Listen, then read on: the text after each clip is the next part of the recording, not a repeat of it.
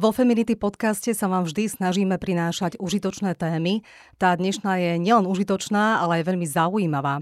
Bude o živote bez manipulácie. A mojou dnešnou hostkou bude Romana Benčíková. Dobrý deň, ahoj. Ahoj, ahoj. Ďakujem veľmi pekne za pozvanie, že som mohla prísť a teším sa na dnešnú tému. Romanka je soul mentorka, inak osobná mentorka, ktorá sa špecializuje na narcistickú poruchu osobnosti, manipuláciu. Jej konzultácie sú transformačné, začnete vlastne chápať, čo sa vo vašom živote deje a prečo ste sa stretli s manipulátorom. Zaujímavá téma.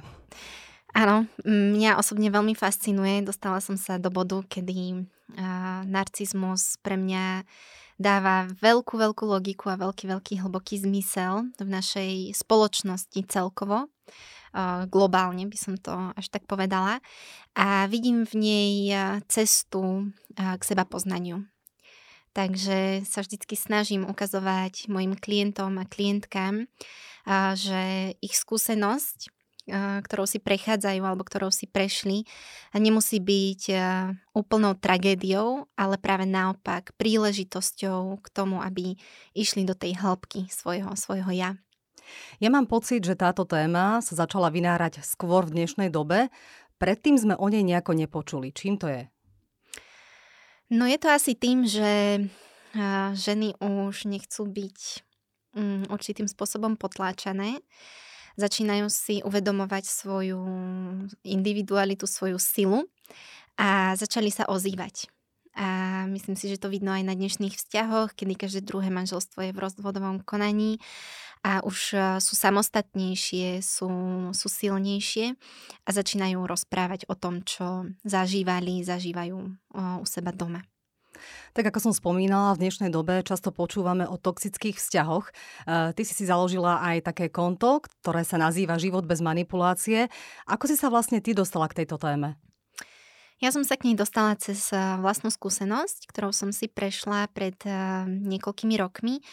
A pre mňa motivácia najväčšia bola tá, že som zistila, že o tejto poruche osobnosti je, je dostupných veľmi málo informácií. Je to už skutočne niekoľko rokov a v tom čase ja som naštevovala aj e, psychologičku, ktorá ale mm, sa nešpecializovala priamo na narcizmus. Bola to mm, psychologička s zameraním na partnerské vzťahy. Keď som od nej odchádzala raz, tak mi e, tak len tak medzi dvermi tak pošepkala, že, že pozrite si niečo o narcistickej poruche osobnosti. No a ja som začala teda googliť a našla som naozaj veľmi obmedzené informácie, veľmi obmedzené zdroje. Podstate som našla možno nejaké štyri články o tom, ktoré boli viac menej prepísané tým nejak, nejakými inými slovami. A to bola v podstate moja motivácia, aby som išla viacej možno do iných zahraničných zdrojov a začala som si študovať vlastne túto poruchu. A začalo mi to všetko krásne do seba zapadať. No a potom som mala také vnútorné volanie, ktoré mi hovorilo, že hovor o tom, hovor o tom, hovor o tom. Takže takýmto spôsobom to začalo, že som chcela, aby, aby o tom bolo viacej dostupných informácií pre, pre ľudí, pre ženy, predovšetkým pre ženy, ale už postupom času, čím ďalej, tým viac ma začínajú kontaktovať aj muži. Takže nie, nie je to len o ženách, ale je to aj o mužoch. No netvárme sa, že len muži sú manipulátori, sú ano. aj ženy. A, ale ide skôr o to, že Ty o tom hovoríš preto, aby si sa ty vyliečila, alebo chceš pomôcť iným ženám? No, myslím si, že už som do značnej miery vyliečená, už si, už si liečím iné, úplne, úplne, úplne iné veci, lebo uh, tá naša osobnosť uh, má stále čo riešiť v sebe.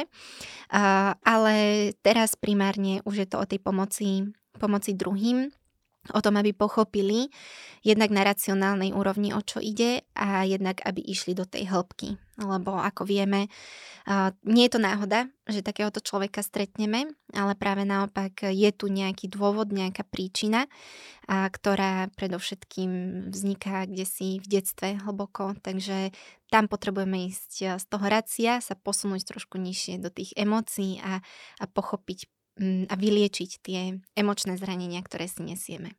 No presne tak. E, ja som akurát chcela podotknúť, že s touto témou mám tiež vlastné skúsenosti, takže nerozprávam len tak do vetra, ale idem tak autenticky hovoriť trošku otvorene aj o svojom živote, že teda ja som tiež stretla manipulátora v minulosti, veľmi ťažko som sa z toho spametávala. A tak som si uvedomila, že vlastne to súvisí ako keby aj s mojim detstvom. Keď poznám ženy, ktoré toto zažili, tak tiež spomínajú, že vlastne mali zlý vzťah s otcom a potom vlastne v budúcnosti na základe toho si vyberali aj tých zlých partnerov. Ono sa aj hovorí, že žena si vlastne vyberá svojho otca ako partnera. Ja som tomu samozrejme nechcela veriť, lebo uh, keď som sa tak nad tým zamýšľala, tak uh, akého môjho otca vedie úplný jeho opak. Mm-hmm. Ale neskôr som si uvedomila, že vlastne t- tie črty sú rovnaké a že to správanie voči mne je rovnaké, aké bolo v detstve, také zraňujúce, takže niečo na tom bude. Áno, áno, presne, presne tak, ako hovoríš, je na tom, je na tom toho tak veľmi veľa, že by sme tu potrebovali asi 4 podcasty, aby sme to všetko do detailov prebrali. Ale aby som vysvetlila taký ten základný princíp, prečo sa to deje. Hej, že keď ten otec je určitým spôsobom toxický, prečo my si ne, nevieme racionálne povedať, že toto som už zažila ako dieťa a už to ďalej zažívať nechcem. No deje sa to kvôli našej podvedomej časti nášho ja. My, my máme teda tú vedomú časť a potom máme tú, tú podvedomú. Tá naša vedomá časť, tá naša mysel um, má veľmi obmedzenú kapacitu toho, čo si pamätá. Um, keď my sa rozprávame, pozeráme, možno si vypočujeme nejaký podcast, my si z toho podcastu zapa- zapamätáme len určité percento. A na rozdiel od našej podvedomej časti, teda naša podvedomá časť si pamätá úplne všetko. Každú jednu sekundu nášho života, každú jednu skúsenosť, každú jednu emóciu, každé jedno slovo, každú jednu vetu, všetko. A toto sa do tej našej podvedomej časti, do podvedomia ukladá.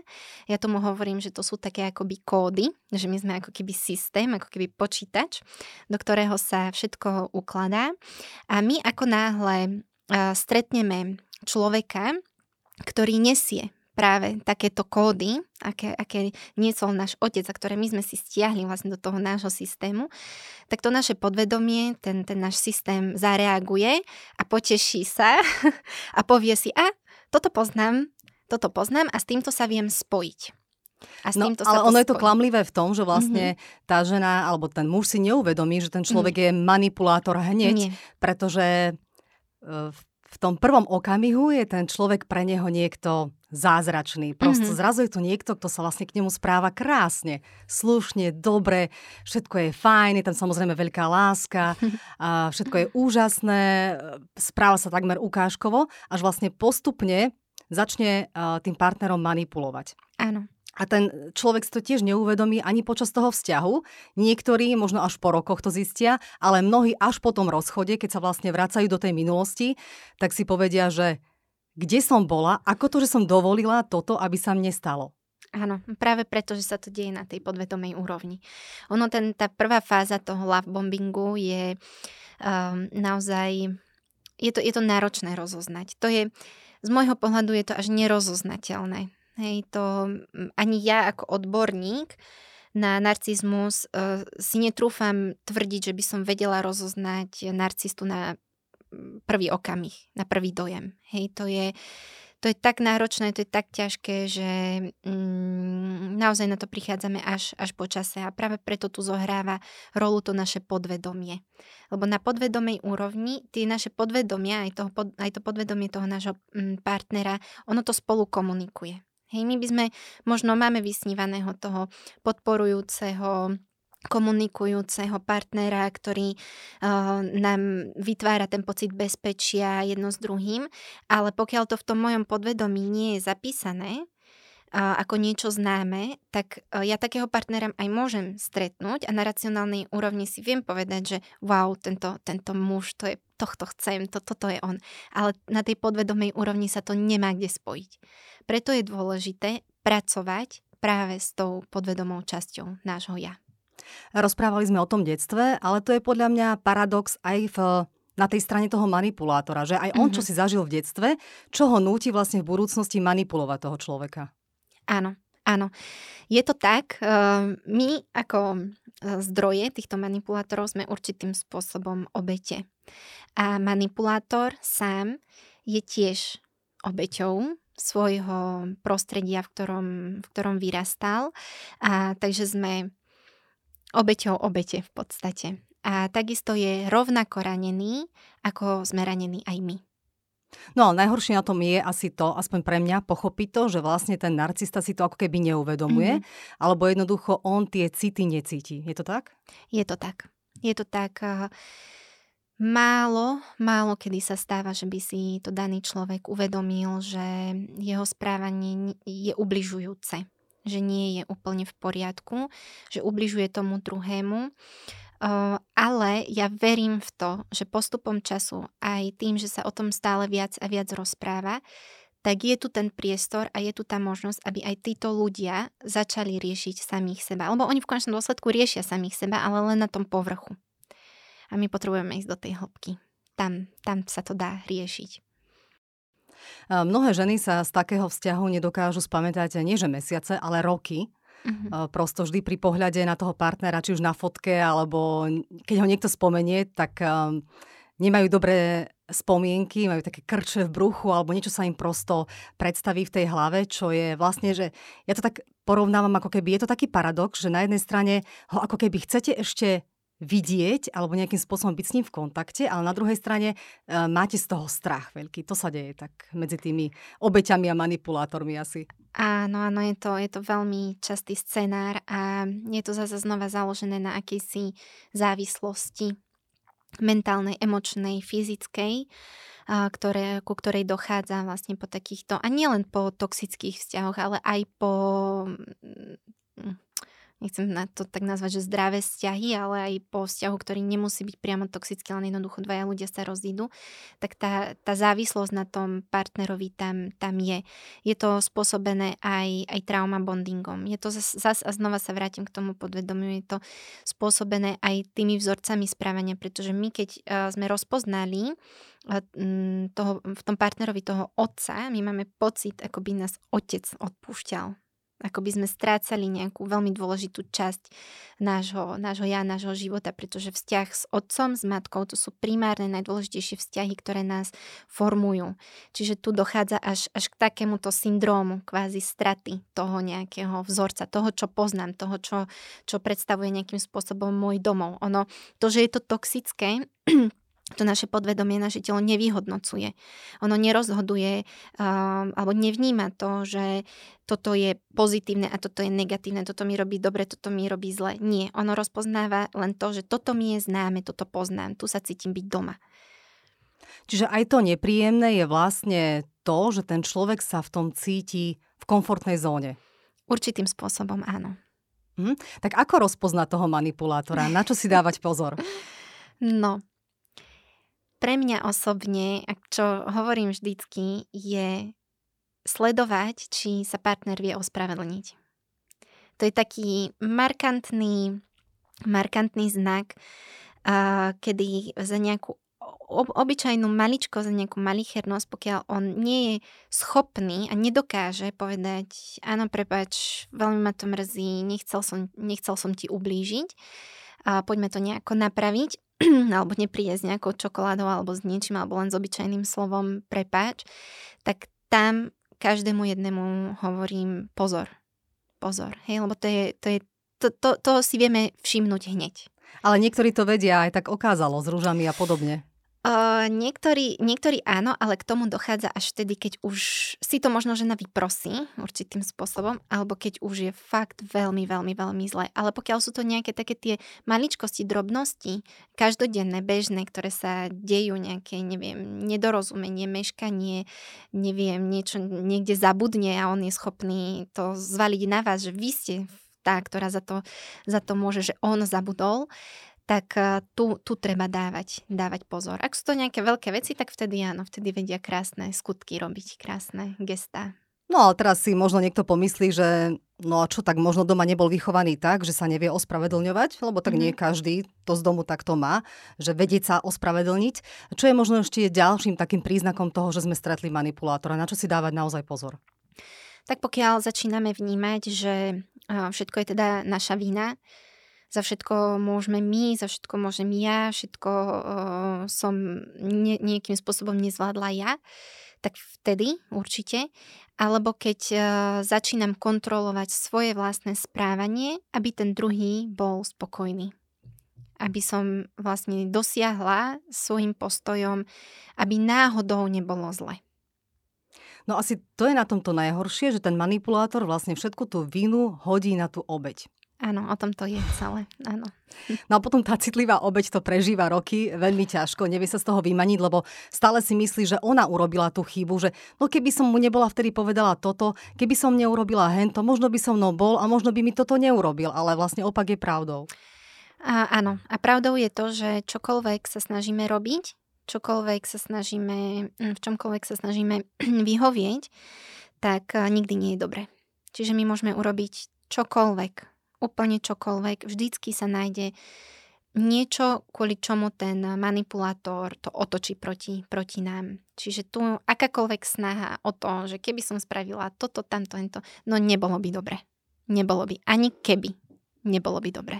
A toto si treba uvedomiť. A dokáže sa vôbec manipulátor e, zamilovať? Naozaj zamilovať? Alebo to len hrá celé, celý ten vzťah? Určite majú nejaké city. Hej, určite, určite majú nejaké city, mm, len um, nevedia ísť tak do hĺbky. Nevedia milovať takým spôsobom, ako, ako milujeme my. Hej, tam určite prebieha nejaké prepojenie, uh, to, že páči sa mi táto žena, alebo páči sa mi tento muž, ale nevedia, oni tomu nerozumejú. Nerozumejú tomu, čo zažívame my. Lebo my skutočne dokážeme to srdce otvoriť úplne, úplne do Korán a oni v podstate ho otvoria len, len na kúsoček a boja sa. V konečnom dôsledku sa boja otvoriť sa tomu, lebo sa boja toho, toho zranenia, ktoré by mohlo, mohlo eventuálne prísť. No ale v princípe oni si sami vlastne vyhľadávajú obete, ktoré vedia cítiť hlbokú lásku, lebo im to robí veľmi dobre keď človek o nich básni a, a vlastne je závislý od nich. Čiže oni tú hlbokú lásku vlastne vyhľadávajú, ale sami ju nevedia dať. Áno, áno, oni si vyhľadávajú práve tých extrémne empatických ľudí, ktorí sa skutočne vedia rozdať, ktorí vedia urobiť prvé posledné, ktoré, ktorí sa postarajú, obetujú, doslova do písmena obetujú všetky svoje potreby, všetky svoje sny, všetko, všetko, čo mali v pláne, tak eh, zrazu dokážu zahodiť za hlavu len, aby teda dali si na piedestal toho, toho svojho partnera. No, možno ešte jeden z takých príznakov je aj ten, že ten manipulátor eh, málo o sebe rozpráva. Že skôr nechá ako keby tú obeď rozprávať o sebe, o svojom živote, o svojom súkromí, ale on toho veľa nepovie o svojom súkromí. Teda aspoň ja mám takú skúsenosť. Mm-hmm. Je to asi individuálne. A u každého sa to prejavuje inak, pretože stretla som sa osobne aj s manipulátormi, ktorí boli introvertní. A, ale takisto sú a, manipulátori, ktorí sú extroverti a ktorí zase na druhej strane veľmi radi m, mm, podotýkajú, čo dosiahli, a čo sa im podarilo, aby vzbudili ten obdiv vlastne v tom, v tom okolí. Takže je to, je to individuálne, myslím si. Je to také zložité, že naozaj. Eh, človek sa v tom nevyzná. Tak ma tak zaujíma, že kto sa vlastne môže stať obeťou manipulátora? Naozaj je to len žena, ktorá mala ťažké detstvo? Lebo ja poznám kopec žien, ktoré sú vlastne krásne, úspešné, eh, mnohé dosiahli výbornú kariéru a aj tak sa stali obeťami manipulátora, že sa nedokázali brániť. Pretože uh, na jednej strane manipulátor si vyberá silné osobnosti silné ženy, pretože uh, slabá žena by to nezvládla. Slabá žena by podľahla fú, veľmi rýchlo, hej, a niekedy tie vzťahy skutočne trvajú roky, pokiaľ sú tam deti, sú tam dve deti, niekedy dokonca tri. Uh, sú to dlhoročné, 10, 15, niekedy 20 ročné vzťahy. Uh, slabá žena by nevydržala takto dlho uh, to držať sama v sebe. Hej, preto oni, oni si vyberajú doslova do písmena silné, vnútorne silné ženy, mm, ktoré ale postupom času pod nátlakom, vlastne jeho nátlakom emočným, strácajú tú silu. Až dojdu do toho bodu, kedy si povedia, už, už toto nezvládam, už toto už, už nemôžem, už nevládzem. A potom majú pocit, že sú na tých kolenách, že sa nevládzu postaviť ale tá vnútorná sila v nich je a oni ju potrebujú znova len ako keby aktivovať, znova ju naštartovať v sebe, aby skutočne sa dokázali postaviť, urobiť ten krok a zmeniť ten svoj život. E, je to také zaujímavé naozaj, e, lebo človek si to tak hneď neuvedomí, že takýto problém môže mať, ale napríklad pri tých silných ženách je dobré, ak mu tá žena, dajme tomu, vzdoruje, alebo nie je pre manipulátora lepšia práve tá submisívna žena, ktorá nemá tú tendenciu mu nejakým spôsobom vzdorovať? Mm-hmm. Silná žena nemusí hneď znamenať, že musí vzdorovať. Ono pokiaľ uh, by hneď na začiatku žena vzdorovala, tak ten uh, manipulátor narcista s ňou nebude lebo on takú nechce. Hej, on práve chce tú, tú submisívnu. Ale tá, tá sila tej ženy spočíva v tom, že ona to drží, že ona to zvláda, že ona uh, to um, príjima. Hej, v tom, v tom spočíva kvázi taká tá sila, že ona, to, ona ten nátlak, tie výčitky, dokáže ich ospravedlniť, dokáže s tým fungovať bežne. Hej. Uh, máme rôzne druhy silných žien, samozrejme, tá vnútorná sila spočíva v rôznych, v rôznych aspektoch, ale uh, čo sa týka tohto narcizmu, tak tam ide vyslovene o túto vnútornú silu, že zvládam to, som tak silná, že to, že to vydržím. Hej. Možno keď začnem hovoriť nejakej kamarátke, čím som si prešla, čo, čo, čo ja mm, zažívam bežne doma, tak mi povie, že fú, no tak toto by som teda nedala. Toto proste by som to, to by ma zrujnovalo, ale že hneď. Hej, čiže tá vnútorná sila je, je práve v tomto smere. Dobre, tak poďme si poradiť, e, ak mm-hmm. tá vedomá žena si zrazu uvedomí, že má takýto po- problém vo vzťahu, že zrejme asi žije s manipulátorom, ako sa potom má správať v tom vzťahu? Čo má robiť? Odísť. Odísť. Um... Dá sa zmeniť manipulátor? To si mnohé myslia. Uh, poviem to tak. Manipulátor sa dá zmeniť, pokiaľ si to uvedomí, že je tu nejaký problém, že je tu so mnou niečo v neporiadku a chcem to riešiť. Nestačí len to samotné uvedomenie. Hej, lebo už som sa stretla aj s takým, že no tak uh, áno, povedal mi, že, že si to uvedomuje a že teda bude s tým niečo robiť. OK, a čo s tým robil? No, ako nič, išiel k nejakému psychologovi, terapeutovi, nie, nie, ale uvedomil si to a on povedal, že sa zmení. Toto nestačí. Hej, tu je skutočne uh, nevyhnutná odborná pomoc. Pokiaľ si to človek neuvedomí, a neprizná si sám sebe, že je tu niečo so mnou v neporiadku, nie je šanca. Nie je šanca na zmenu. Hej, to je ako keby... Ani ja sa nechcem zmeniť, pokiaľ si nie som vedomá nejakej svojej uh, chyby. Hej, to je úplne prirodzené, to je úplne, úplne jasné.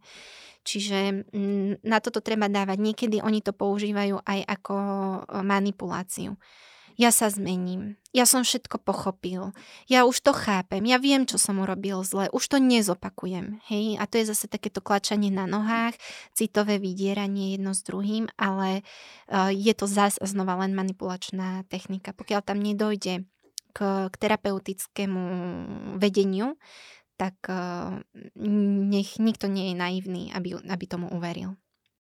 Aké klientky ťa navštevujú? Alebo akí klienti? Sú to aj muži? Áno, mám mužov aj ženy. Uh, primárne som začala pracovať so ženami a postupne, keď som videla, že skutočne je záujem aj z tej mužskej, mužskej strany, tak uh, som otvorená samozrejme aj práci s nimi. Uh, navštevujú ma dve skupiny. Uh, prvá skupina je buď tá, ktorá je v takomto vzťahu ešte, ale je 100% rozhodnutá, že už chcú ukončiť tento vzťah a ja im pomáham pripraviť sa mentálne, emočne, psychicky, uh, uvedomiť si racionálne, čo sa deje, čo je potrebné v takejto situácii mať zabezpečené pri odchode, pretože toto nie je bežný vzťah, nie je to bežný partner, nie je to bežný rozchod, ktorý sa lásky plne ukončí, ale je to, nie je to koniec. Hej? A tu je veľmi dôležité, aby tá žena bola na to skutočne pripravená. Takže pomáham vlastne ženám sa pripraviť a potom tu mám, alebo teda aj mužom, ale viacej, viacej ženám v tomto smere. A druhá skupina klientov je zase tá, ktorá už je po takomto vzťahu. Niekedy sú to aj roky. Skutočne sú to niekedy aj roky, 2, 3, 4 roky a nevedia sa z toho dostať, takže ja im pomáham vlastne dostať sa naspäť k sebe dostať sa do tej svojej vnútornej sily, seba hodnoty, začať si určovať tie osobné hranice, ktoré boli úplne ktoré vlastne neboli hej, a ktoré častokrát ani po tom vzťahu ešte nie sú. Potom pomáham ženám alebo aj mužom pri komunikácii, pokiaľ e, sú tam deti, tak a, hľadáme tú cestu, akým spôsobom komunikovať, aby to bolo čo v najväčšej ľahkosti, lebo deti sú zas a znova manipulačným prostriedkom častokrát a tam sa musí nastaviť úplne iný spôsob komunikácie, pravidlá, jasné pravidlá, hranice, cez ktoré nesmie ani ten daný klient prechádzať. Hej, lebo my si nastavujeme hranice voči vonkajšku, ale aj voči samým sebe a musíme to rešpektovať, musíme sa ich držať. Čiže toto sú také, také dve, dve skupiny a v podstate um, v, tej, v tej druhej, tak tam viac riešime um, práve tie, tie traumy z detstva.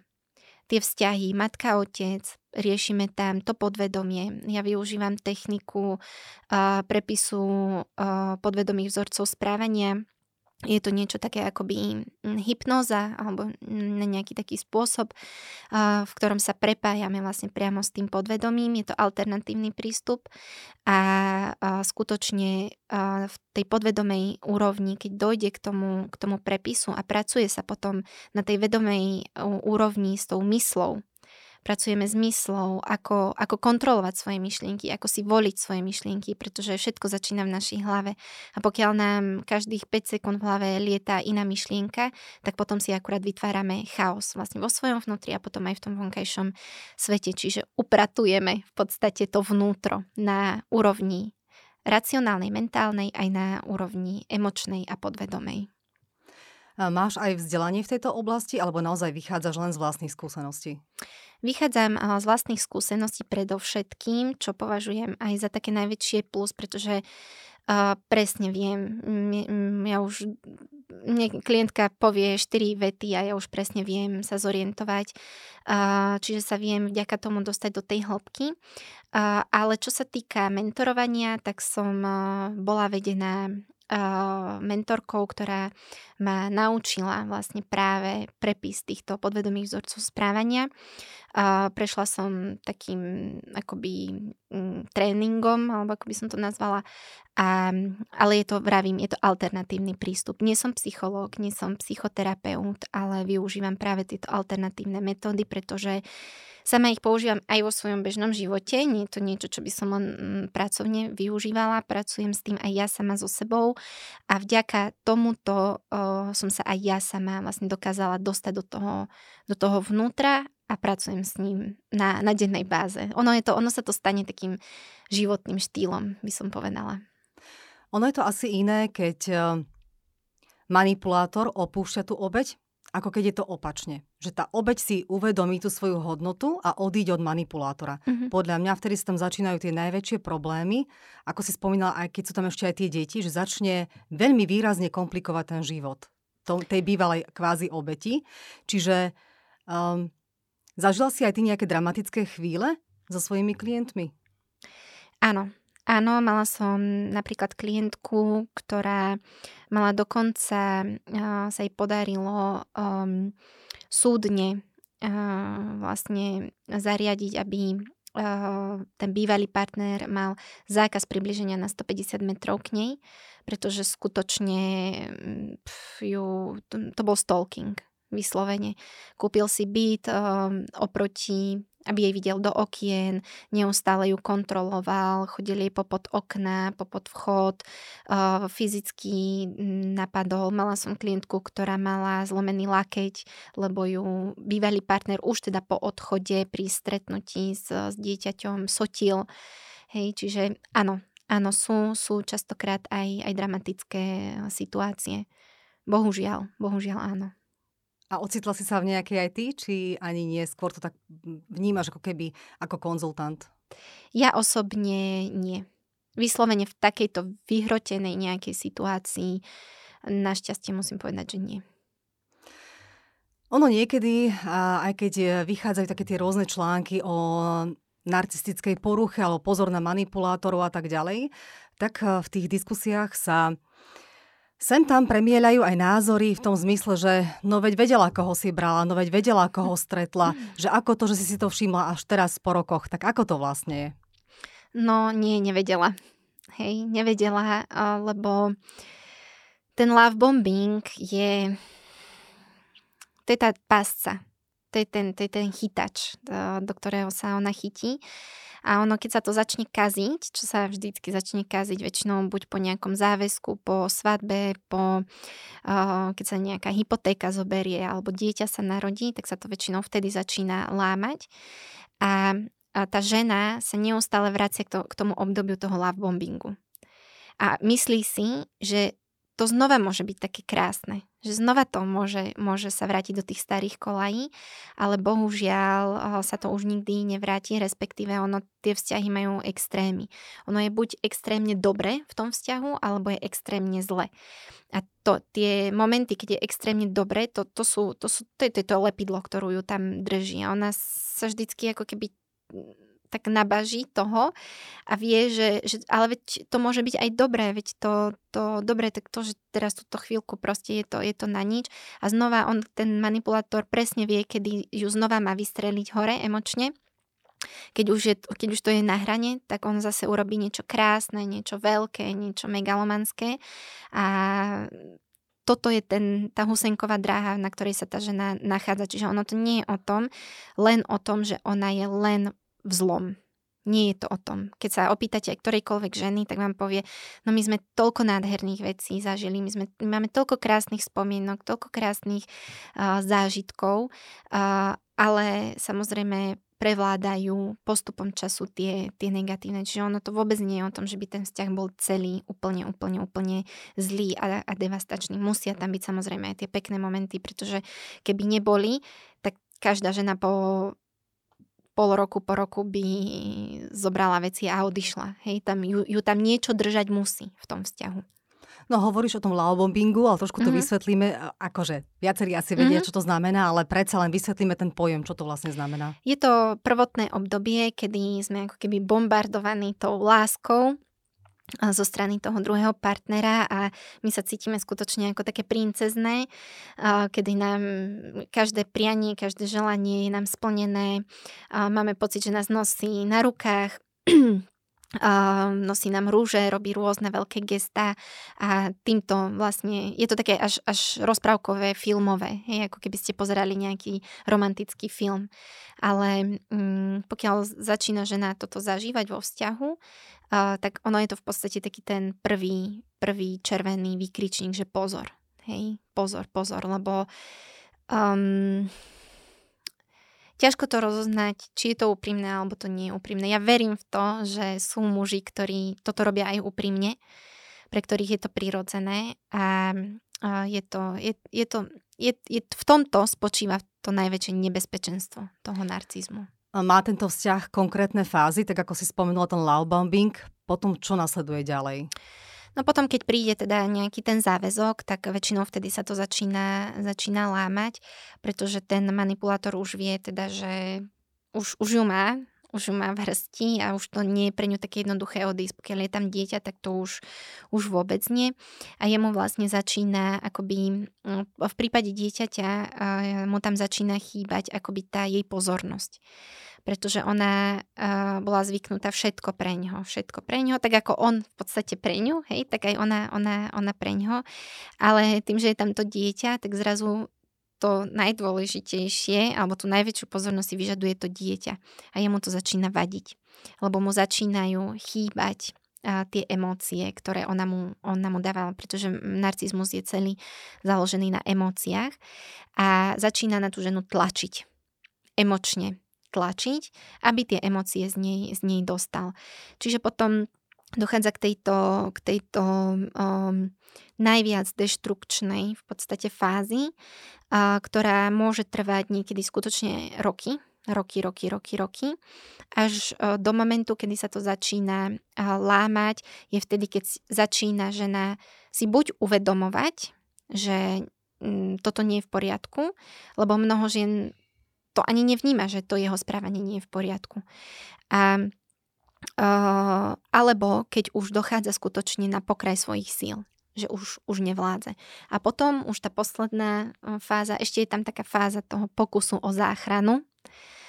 Uh, to majú takmer všetky ženy, že sa snažia um, všemožne zachrániť ten vzťah. Najskôr cez seba, že sa oni skúsia zmeniť, potom možno vyhľadávajú nejak, nejakú partnerskú poradňu, tak ideme chodiť spolu k psychológovi, po pol roku zistia, že ani to nemá zmysel, potom možno skúšajú nejaké ďalšie iné, iné cesty, iné varianty a keď už dojdu do toho bodu, že si povedia, že už, už som skúsila všetko a nič nepomáha, tak vtedy už dochádza k tej záverečnej fáze tej prípravy na, na, ten, na ten odchod. A to už je častokrát taká tá fáza, um, taká, že tá žena rezignuje Hej, častokrát keď už si uvedomuje, keď už aj vie, o, o čom je ten narcizmus. Hej, pokiaľ to nevie, tak ešte, ešte je to veľmi veľký výbuch emócií, veľká sopka vnútri a zúfalstvo, veľké zúfalstvo, veľký prepad uh, na úplné dno psychických, uh, emočných síl. Uh, v práci to ide dolu vodou, nevládze sa starať o seba, o deti, o domácnosť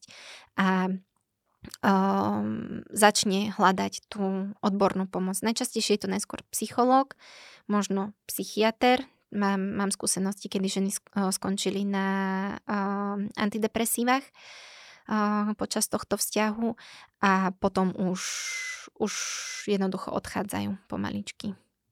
No najhoršie na tom je aj to, že práve tá bezmocnosť alebo tá sopka, ako ty hovoríš, to, tá tragédia sa nedieje len v okamihu, keď tá žena od toho muža odchádza, manipulátora, mm-hmm. ale aj možno roky potom, že ona sa mm-hmm. veľmi ťažko z toho spametáva. A mm-hmm. ešte možno takým najhorším uh, bodom je v tom to, že ako by to okolie jej to nechce uveriť.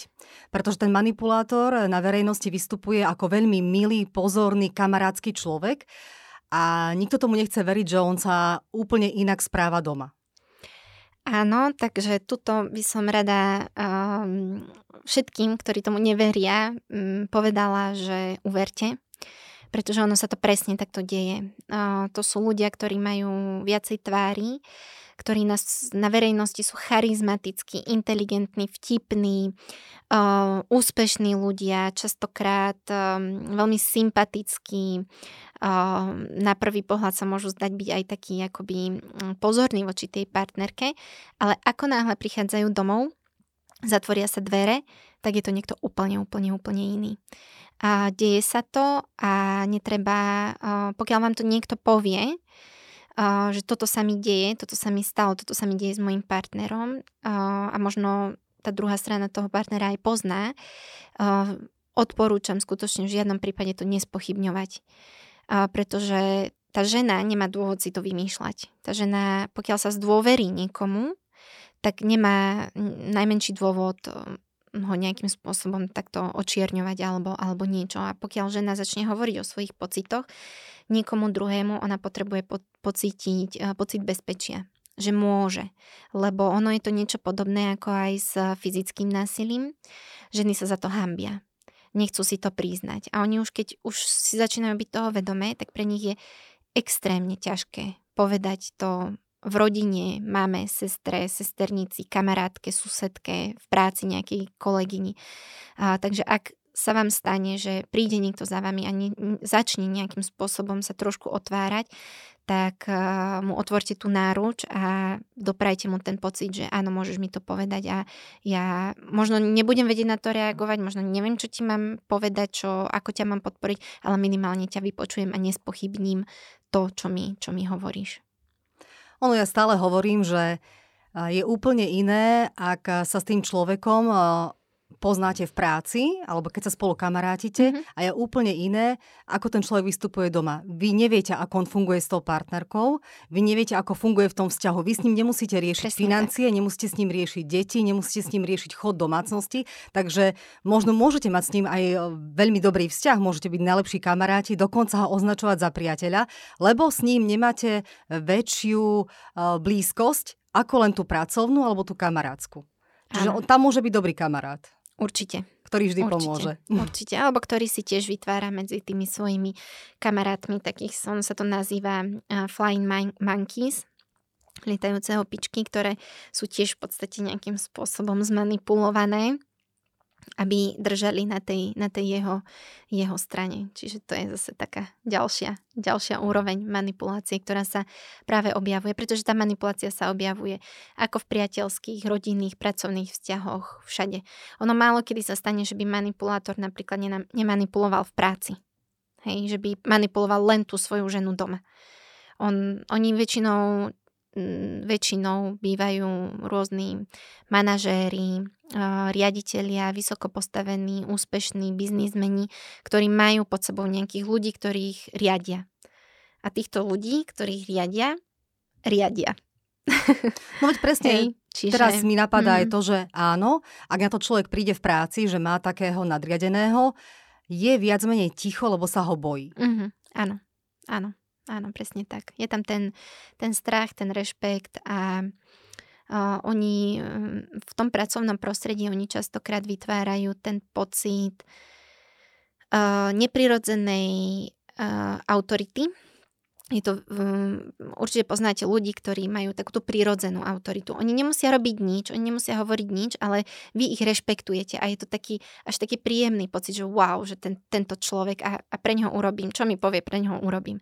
Ale potom je tu ten vydobitý, neprirodzený rešpekt, tá autorita, ktorý, ktorú oni sami vytvárajú, vytvárajú ten dojem toho rešpektu a tam uh, ale vytvárajú to cez strach cez strach. To znamená, že tí ľudia, pokiaľ sa bojíte vyslovene svojho šéfa, hej, že je to takéto, že ježišmaria, bože, bože, bože, prišiel šéf, tak, eh, tak vtedy je dobré možno vnímať tak, že prečo, prečo to tam je, prečo, čo, čo, čo, čo vo mne spúšťa, čo mi, čo mi robí jeho prítomnosť. Dobre, teda ak niekto bojuje s manipulátorom vo vzťahu a zdôverí sa nám, ako by sme mu mohli pomôcť?